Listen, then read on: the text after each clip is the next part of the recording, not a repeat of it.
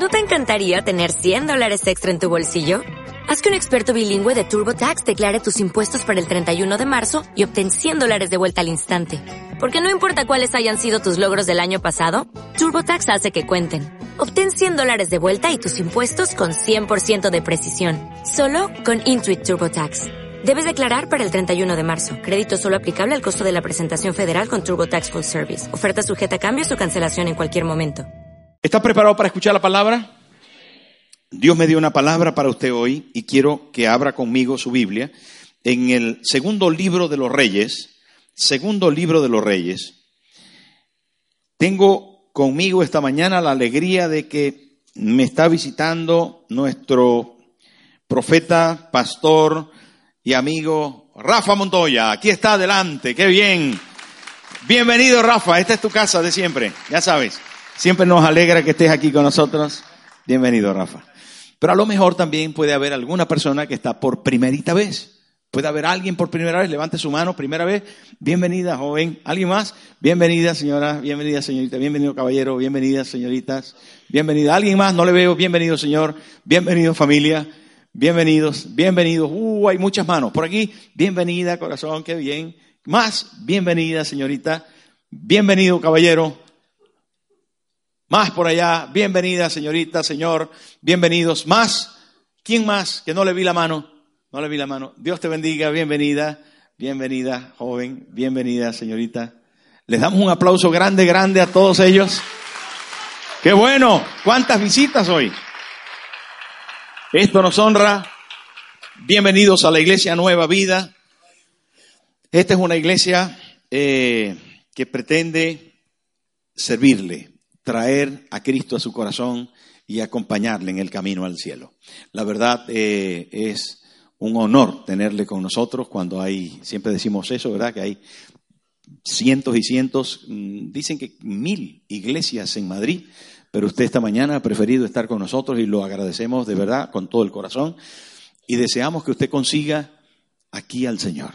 Es nuestro plan, que usted consiga al Señor, que salga de aquí lleno de Dios, edificado, feliz y sintiendo el amor de cada uno de nosotros. Así que si usted está cerca de alguien que levantó la mano, le va a dar un abrazo luego al final grandísimo, ahora no, pero al final grandísimo y le va a acompañar y le va a animar porque queremos que usted se sienta bien y no solo que se sienta bien, sino que cumplamos nuestro propósito de compartirle lo mejor que tenemos, que es el Señor Jesús.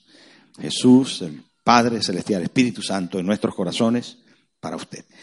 Ya lo tiene, segundo libro de los Reyes, capítulo 4, versículo del 27 en adelante. Segundo libro de Samuel, capítulo 4, versículo del 27 en adelante. Dice así, segundo libro de los Reyes, capítulo 4, del 27. ¿Ah? ¿Qué dije? Samuel, madre mía. ¿Será que tengo un yerno que me, que me se llama Samuel? Y estoy pensando en, no, no es broma. No sé por qué es. Reyes, reyes, reyes, hermano. ¿Ah? El hambre. Bueno, sí, me está dando el olor del pollo, será. Perdón, perdón, perdón. Es Reyes, segundo libro de los Reyes capítulo 4 del 27 hasta el final, hasta el 37, hasta el 37, no hasta el final. Dice así, luego que llegó a donde estaba él, el varón de Dios, en el monte, se asió de sus pies y se acercó Giesi para quitarla, pero el varón de Dios le dijo, déjala, porque su alma está en amargura. Y Jehová me ha encubierto el motivo y no me lo ha revelado. Y ella dijo, pedí yo hijo a mi Señor ¿No dije yo que no te burlases de mí?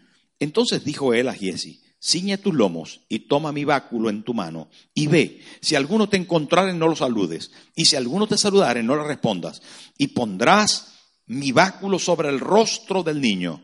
Y dijo la madre del niño, vive Jehová y vive tu alma, que no te dejaré. Él entonces se levantó y la siguió.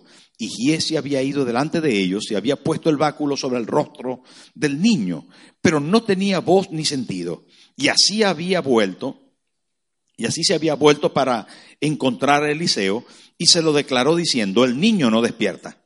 Y venido Eliseo a la casa, he aquí que el niño estaba muerto, tendido sobre su cama. Entrando él entonces cerró la puerta tras ambos y oró a Jehová. Después subió y se tendió sobre el niño, poniendo su boca sobre la boca de él y sus ojos sobre sus ojos y sus manos sobre las manos suyas. Así se tendió sobre él y el cuerpo del niño entró en calor. Volviéndose luego, se paseó por la casa a una y a otra parte y después subió y se tendió sobre él nuevamente. Y el niño estornudó siete veces y abrió sus ojos. Entonces llamó él a Giesi y le dijo, llama a esta tsunamita. Y él la llamó y entrando ella, él le dijo, toma tu hijo. Y así que ella entró, se echó a sus pies y se inclinó a tierra y después tomó a su hijo y salió. Una extraordinaria historia del Antiguo Testamento. Hermano, eh, la Biblia nos habla en esta historia de una resurrección, como la acabamos de escuchar. La realidad de esto es que el pasaje comienza en el versículo 8, decía que había una mujer importante. Y es muy eh, trascendente el hecho que en el Antiguo Testamento se mencionen mujeres importantes. Ya hemos dicho en otro momento que la mayoría de las veces son los hombres los importantes, los hombres los que tienen título, se detalla el nombre de los hombres, pero la mujer se le excluye. No así la Biblia en este pasaje, ni en el ministerio de Jesús, que la mujer se destaca. Aquí quien era importante era la mujer.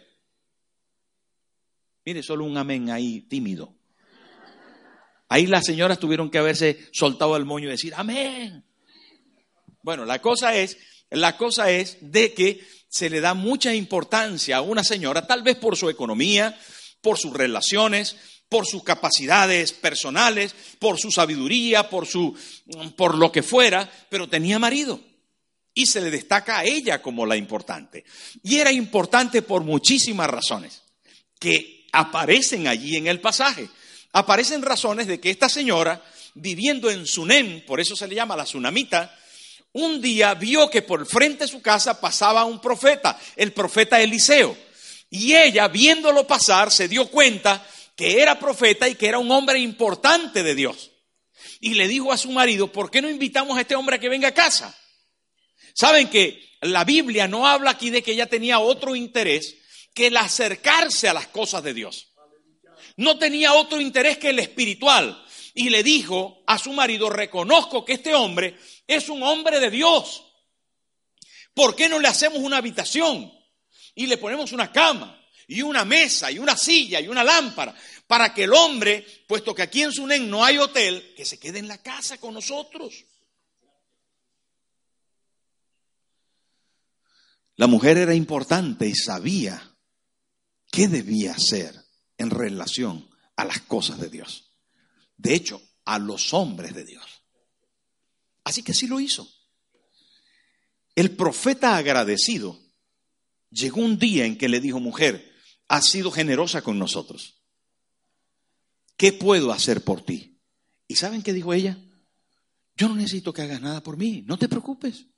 Yo lo hice porque quiero honrar a Dios en tu vida. Yo quiero ser generosa. Cuando dejé las bolsas aquí, hermano, quise hacerlo además porque cada vez que nosotros somos generosos con otras personas, cada vez que nosotros somos generosos con las cosas de Dios y con la casa de Dios y con los hombres y las mujeres de Dios, hay algo que sucede en la patria celestial. Hermano, la patria celestial tiene productos preciosos para nosotros y me refiero a bendiciones, pero que solo se generan, se hacen, se hacen reales, se hacen patentes en nuestra vida cuando movemos las palancas de la acción generosa de entrega, de adoración, de compasión, de identidad, de ser parte de soluciones para otros. El cielo está diseñado de tal forma que dice la palabra que es más bienaventurado dar que recibir, porque el que da genera abundancia para sí la Biblia dice, echa tu pan sobre las aguas, porque después vas a poderlos, poderlos recoger. ¿Saben qué? La palabra emite diferentes alusiones y sentencias sobre el que da. La pastora nos los ha enseñado tantas veces. Dice, dad y se os dará. Medida llena, abundante, remecida, rebosante, dará Dios en vuestro regazo. Eso está hablando de un saco de grano. Ella se lo explicó la semana pasada o la antepasada. Saco que lo aprietan así, lo aprietan así, le echan más, lo vuelven a mecer y le hacen así y le vuelven a echar. Pero ¿qué dice? Da y se os dará. Es importante este asunto. Aquella mujer era importante porque entendió el principio. Ahora, amigos, la realidad de esto, la realidad de esto es que la mujer no quería nada de vuelta. No lo hizo porque esperaba que fuera recompensada, que fuera mm, retribuida en algo especial. Ella lo hizo con todo el corazón. El principio es profundo y por eso la mujer era importante. Era importante porque no solamente Ébano activó el principio, sino que mantuvo el principio en sus hechos, aun cuando un profeta, que ella sabía que era de Dios, que Dios le oía, que tenía relaciones con el rey, porque el profeta le dijo, ¿quieres que hable con el rey en favor de ti? Eso era muy importante.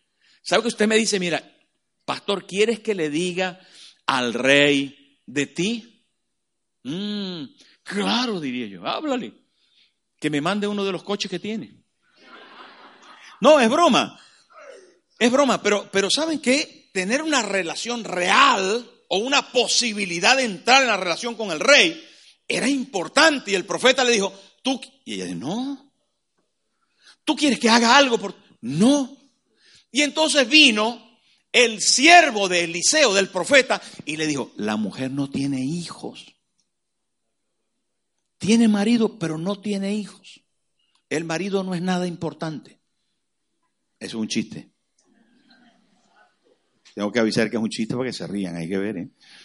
Bueno, no, no, no tenían hijos, sencillamente, sencillamente no tenían hijos. La cosa es que el profeta va y le dice a la mujer, el próximo año por este tiempo abrazará un hijo.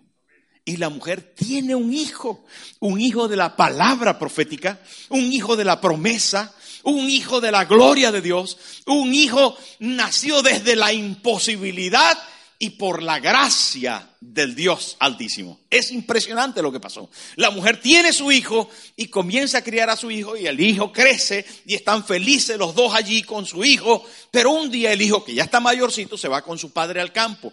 Estando en el campo le da una insolación, mm, alguna cosa mala le pasa y dice en el campo, dice, ay mi cabeza dice la palabra. ¡Ay, mi cabeza! ¡Ay, ay!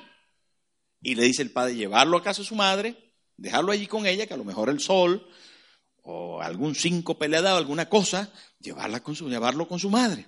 Lo llevan al niño con su madre y dice que lo pone en sus piernas al niño y allí el niño muere. La desgracia toca la puerta de la mujer importante el mal se avecina y entra en aquella familia. Se muere el hijo de la promesa, el hijo de la palabra, el hijo de la bendición. Se muere el hijo de la gracia, de la, de la prosperidad. Se muere lo que Dios les había dado. ¿Cómo podía ser aquello? ¿Cómo puede Dios primero proveer a una gente que no tiene hijo y que ni siquiera lo pidió? Porque aparentemente estaban contentos como estaba, se mete el profeta de por medio, les da un hijo para completar una dicha que ellos ni la estaban aspirando y de repente va y se lo quita. ¿Cómo puede ser? ¿Es malo Dios? ¿Es loco Dios? ¿Es injusto Dios? No, mis amigos, bienvenidos a la tierra. Bienvenidos a la realidad de la vida. Dios nos da todo y hay momentos en que nos permite atravesar por circunstancias complicadas para afirmar nuestra fe. Recuerde que eso mismo le pasó a Abraham, que Dios le dio a Isaac y luego se lo pide. ¿Por qué? Porque Dios quería hacer atención al principio. Dios quería hacer del que tiene fe en medio de la adversidad y el que es capaz de luchar para mantener la vida, Dios quiere hacer grandezas con esa familia, con ese pueblo, con esas personas. Si nosotros siguiéramos la historia de la mujer, hay muchísimo más en la vida de la mujer, del niño y del marido que aparentemente no era tan importante. ¿Saben amigos? ¿Por qué pasamos por crisis? ¿Por qué nos vienen las circunstancias? ¿Por qué tenemos que atravesar sin sabores? ¿Por qué los reveses? ¿Por qué las pruebas? ¿Por qué las enfermedades? ¿Por qué tengo que ser tratado en esto? ¿Por qué me enfermé? ¿Por qué perdí este negocio? ¿Por qué me desilusioné? ¿Por qué el amor me faltó en algún momento? ¿Por qué lo perdí? ¿Por qué? Bueno, son respuestas que tienen que cambiarse hoy en el para qué de Dios, en el propósito de Dios y que esta palabra te ha traído hasta esta mañana para enfrentarte a la realidad de cómo tratar con la adversidad. Y tratar con la adversidad lo encontramos aquí de una manera magistral por aquella mujer importante. Porque cuando la mujer se da cuenta, atención al asunto hermano, es muy bonito, es demasiado importante. Cuando la mujer se da cuenta de la muerte de su hijo, estamos hablando de la muerte de su hijo, coge su muertito, ahí lo dice la Biblia, coge su muertito y lo pone en la cama del profeta no dice nada, no hace escándalo, no llora. Ella comienza unos preparativos para la vida y no preparativos para la sepultura.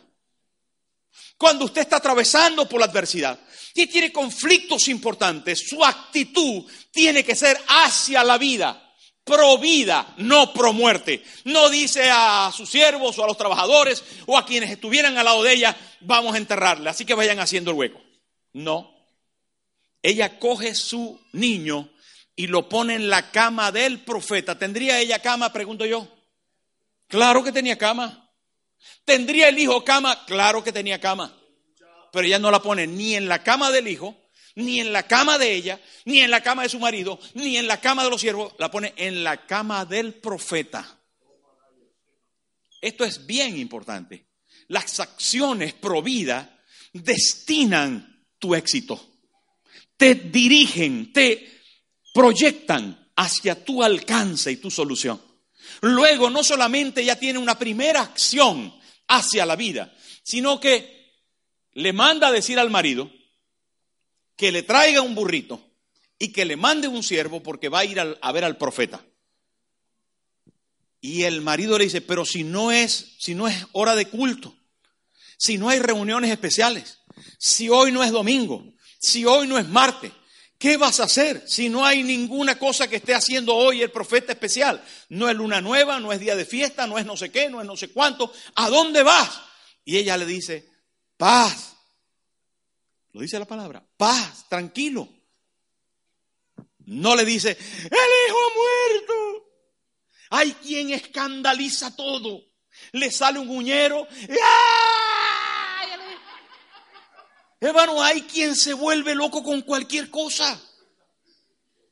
No puede ser, ¿cómo es posible que esto me pase a mí? ¿Y qué te pasa? ¿Qué me están cobrando la luz? Paga la luz. ¿Saben, hermano? La vida está llena de conflictos y de detalles, hermano. No, no, o sea, no te alarmes, no, no actúes antes de concebir que puede solucionarse todo. Tranquilo. Tranquilízate. Todo viene con un propósito. La mujer, cuando el marido le dijo, ¿y para qué vas a ver el profeta? ¿Y para qué quieres el burro? ¿Y para qué quieres el siervo? ¿Y para qué? Paz, le responde, paz. Pero atención, que ella está diciendo paz y tiene el hijo muerto ahí acostado. Mire, la mujer coge el burro, le dice al siervo, no te pares hasta que yo te diga. Sus palabras son de autoridad y son de dirección hacia la vida. No solo sus hechos, sus palabras. Cuando el profeta Eliseo ve de lejos que viene la tsunamita, subida en el burrito, llevada por el siervo, le dice a su siervo Giesi, le dice el profeta Eliseo, ve a ver qué quiere la tsunamita. Y el siervo y el siervo le pregunta, va corriendo y le dice, ¿qué? Me dice el profeta que si estás bien. Me dice el profeta que si está bien tu marido. El profeta me dice que está bien tu hijo. ¿Y saben qué le dice ella? Está bien todo. ¿Cómo estaba su hijo? ¿Y por qué le dice que está bien? Entonces, ¿qué dice la señora? ¿Que está bien o que está muerto? Hermano, ella tuvo que haberle dicho, ¿eso es mentira o es verdad? Bueno, el tema aquí es que ella dijo que está bien cuando su hijo estaba muerto. Posiblemente, posiblemente, ella no estaba mintiendo. Ella estaba proyectando su fe. Ella estaba declarando que las cosas no se iban a quedar como estaban. Ella estaba viviendo por delante de la circunstancia. Sus palabras, atención a eso, hermano. Sus palabras no declararon una realidad tangible, sino que declararon un anhelo de su corazón en fe. Es importante este detalle, hermano. Nuestras declaraciones ante las circunstancias, las adversidades, definen el futuro que vamos a vivir. No estoy diciendo yo que mintamos. No le estoy diciendo que sea usted una persona extraña, que cuando le pregunte cómo está, no estoy bien, pero me falta una pierna. No, no, eso no es nada. Esto no es nada. La pierna, no. No le estoy diciendo eso, sencillamente le estoy diciendo, hermano, que la mayoría de las veces nuestras confesiones, nuestras expresiones, nuestra forma de hablar es tan negativa, recogemos todas las cosas negativas y las ponemos en la palestra de primero. Y eso no está bien. La mujer era importante, no solo por lo que había hecho, sino por lo que decía. Ella quería abrir su corazón, pero nunca dijo, eh, mi hijo se ha muerto y allá está, ya secándose. No, no. Tenía fe, tenía esperanza. Y no importa la circunstancia que estés viviendo, la palabra de Dios hoy nos reta a tener fe y esperanza, a tener confianza de que mañana no será igual, de que la próxima semana no será igual, de que mis circunstancias van a cambiar en el nombre de Jesús. Serán diferentes mis circunstancias serán diferentes. Queridos hermanos, la realidad es que la mujer llega hasta donde está el profeta y se lanza a sus pies y le dice algunas cosas importantes. Sus palabras todavía no son de incredulidad. Sus palabras tienen implicado un reproche, pero mire lo que dice. Dice que se acercó la mujer al profeta y le dijo al profeta, ¿Pedí yo hijo a mi Señor? ¿No dije yo que no te burlases de mí? Entonces el profeta lo entendió. Algo pasa con su hijo. Y le dijo, coge el báculo. Déjame la garrota, Rafa, ya que trajiste una garrota tan bonita. Rafa trajo hoy una garrota, madre, que es de un, no sé, de un africano parece esto. Va Rafa de lo más elegante así con su,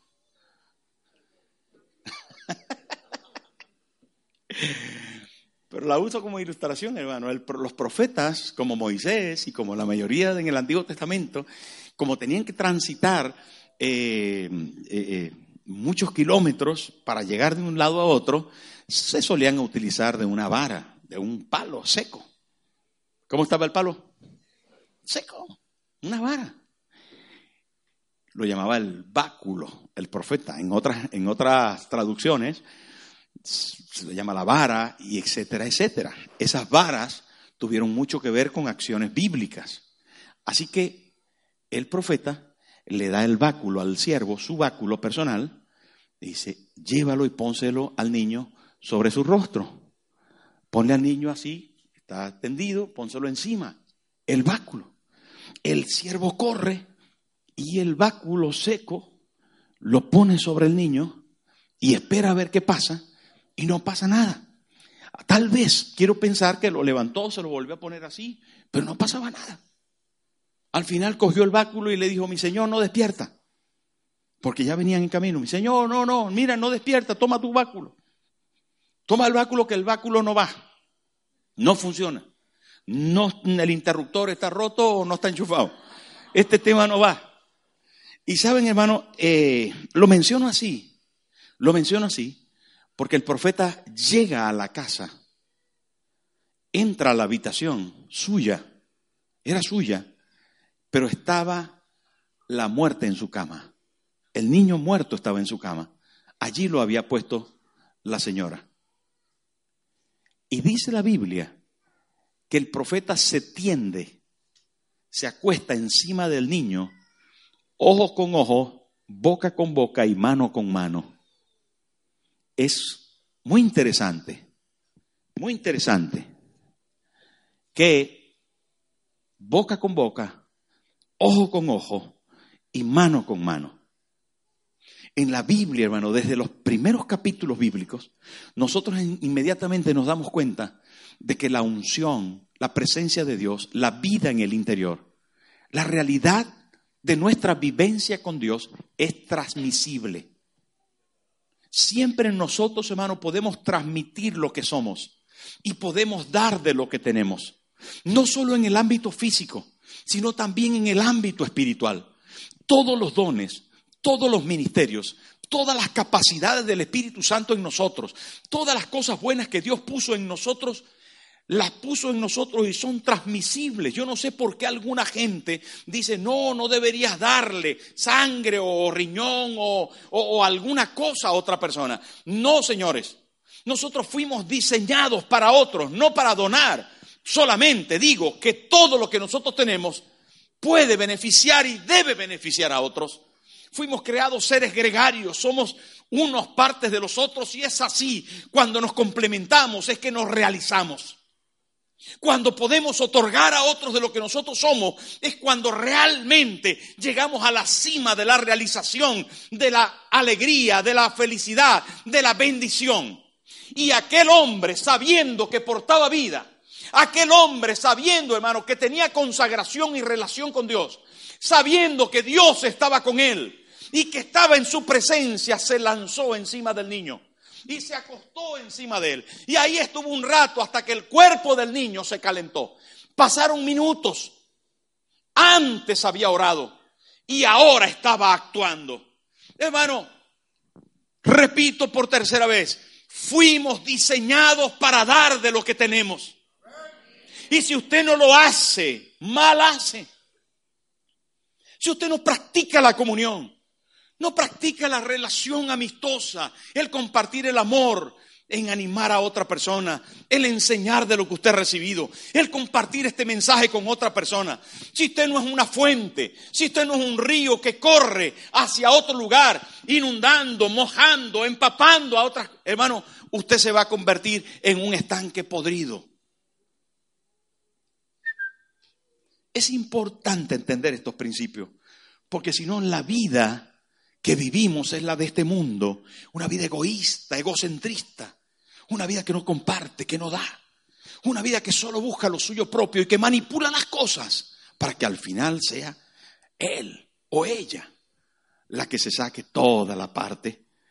El profeta entendió que de lo que él tenía, de la vida que tenía, podía compartir al muchacho se sintió en el compromiso. Imagínese en lo negativo que tiene. No, pero si no, yo tengo esto y tengo esto, no valgo para nada, yo soy un gusano, soy una araña.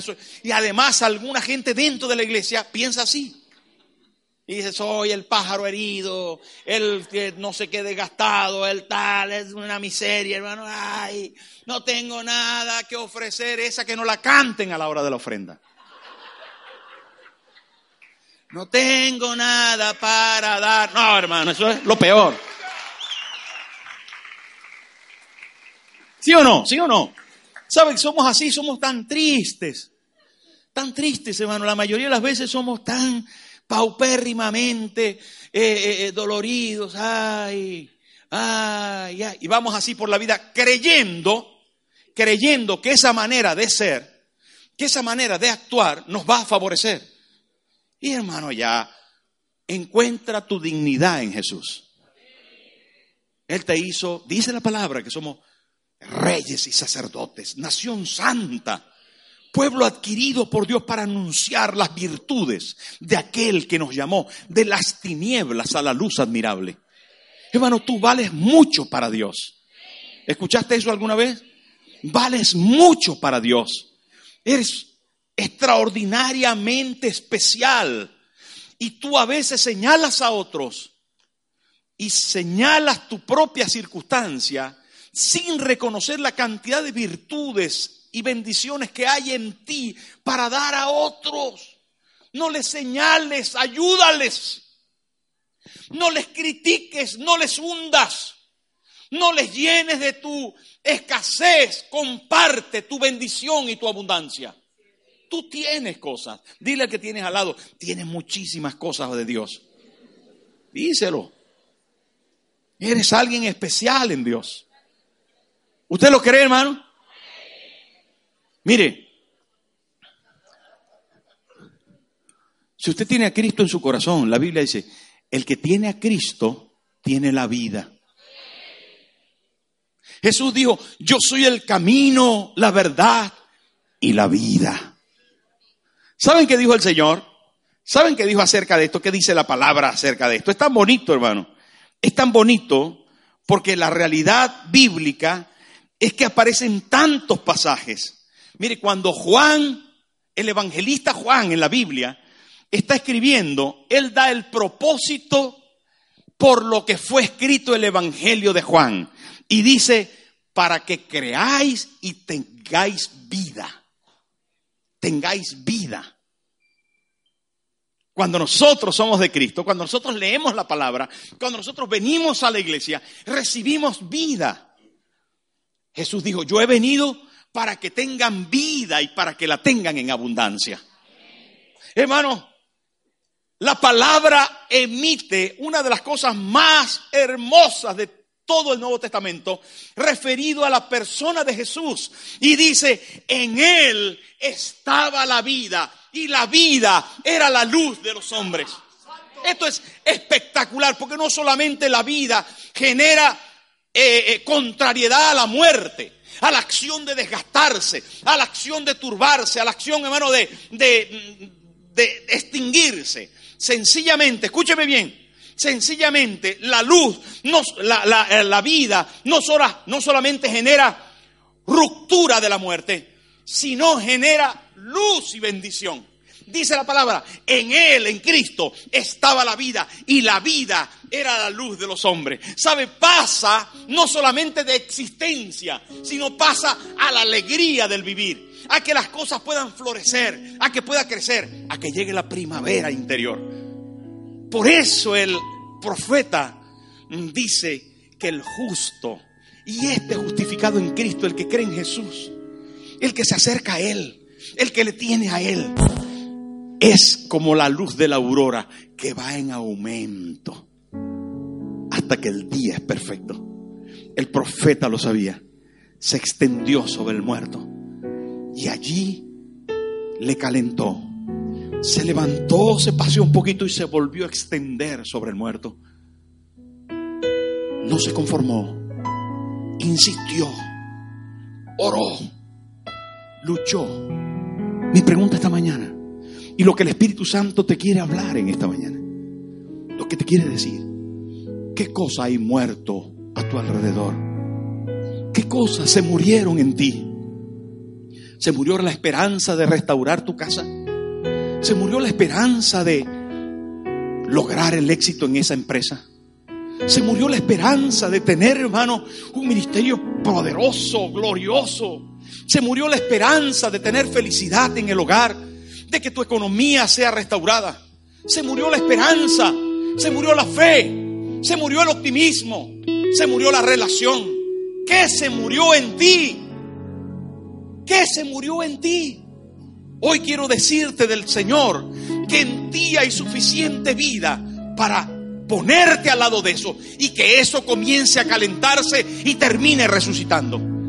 Que eso comience a cambiar. Que eso muerto comience a ser calentado. Comience a tener vida. Dios te dio poder para resucitar las cosas muertas. ¿Usted lo cree? ¿Sabe? Jesús frente a la fría tumba de Lázaro, frente a la maloliente caverna donde estaba un cuerpo ya putrefacto, Jesús dijo, Lázaro, qué tremendo tuvo que ser aquel momento. Me hubiese encantado estar por ahí cerca para ver a Jesús llamando a un tío que tenía cuatro días muerto y que salía el mal olor. ¿Usted se atreve a ponerse piel con piel con la realidad del muerto? ¿Usted se atreve a soñar que su matrimonio puede ser restaurado? ¿Se atreve a creer que su economía puede cambiar? ¿Usted se atreve a creer que Jesús es poderoso para restaurar las cosas que están perdidas? Eso es el mensaje del Espíritu de Dios para ti hoy. A lo mejor necesitas volver a tenderte sobre el niño. Tal vez necesitas esperar un ratito más y volver a hacerlo. Pero esta mañana es la mañana oportuna. Tal vez necesitas que alguien ore por ti. A lo mejor necesitas que un, líder de la iglesia, un líder de, de las redes, algún pastor, alguna pastora, ore por ti. Y no te quedes con eso. No te quedes con un mensaje de hoy, no, bueno, sí, sí, me gustó, pero sí, muy bonito lo que cantaron, muy, no, no, no, no porque habremos fracasado, no, porque hoy hay unción para resurrección de lo muerto, no porque Dios diseñó esta mañana para que tu vida cambie radicalmente, Dios diseñó esta mañana para que tu vida nunca más sea la misma y para que el niño sea entregado vivo a su madre. Yo creo más que nunca, hermanos, que la madre es la iglesia y que tu situación muerta va a revivir. Y lo vamos a ver juntos aquí. No sé cuál sea tu situación y en qué área estés muerto. No sé dónde está la deficiencia. Pero yo quiero animarte a creer. Quiero animarte a creer y arrancar del corazón la imposibilidad. ¿Cuánto tendrás que esperar? ¿Cuánto tendrás que orar? ¿Hasta cuándo vas a ver el milagro? Sabes, eso ya no depende de mí. Pero yo estoy seguro que en Dios hay vida. Hay vida. Hay vida para ti. ¿Lo crees? Si lo crees, ponte en pie y cierra tus ojos. Si lo crees, ponte en pie y cierra tus ojos. Con tus ojos cerrados, escúchame un momento más. La señora elegante había ido al teatro. Se puso el mejor vestido. Y por un momento pensó que era poco su vestido elegante. Así que fue al armario y de su caja fuerte sacó el más elegante de los broches que tenía con diamantes incrustados, preciosos, y se puso el broche encima de su chal. Costaba miles y miles de euros. Aquella noche entró al teatro elegante y disfrutó de toda la obra que se presentó. Volvió a su casa y fue hasta el siguiente día cuando se dio cuenta que había perdido su broche costosísimo. Llamó al teatro y dijo, he perdido mi broche. Pueden buscarlo, por favor. Y el hombre que le atendió le dijo, sí, permítame unos momentos, no cuelgue, espere. Fueron buscando por todo el teatro el broche y efectivamente lo encontraron un broche precioso con diamantes, carísimo. Cuando cogieron otra vez el teléfono para darle la buena noticia a la dama, la señora había colgado.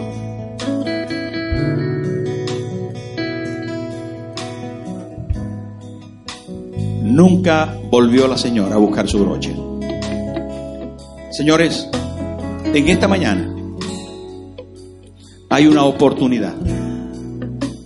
Usted lucha y espera hasta ver su milagro o cuelga. ¿Qué hará usted hoy? ¿Tomará esta palabra, hijo de Dios? Y decidirás que tu vida no va a seguir teniendo esa área muerta. Que tú vas a vivir en Cristo y que crees que hoy hay resurrección. O sencillamente quedará todo aquí. Si crees que hoy es el día de resucitar tu área muerta,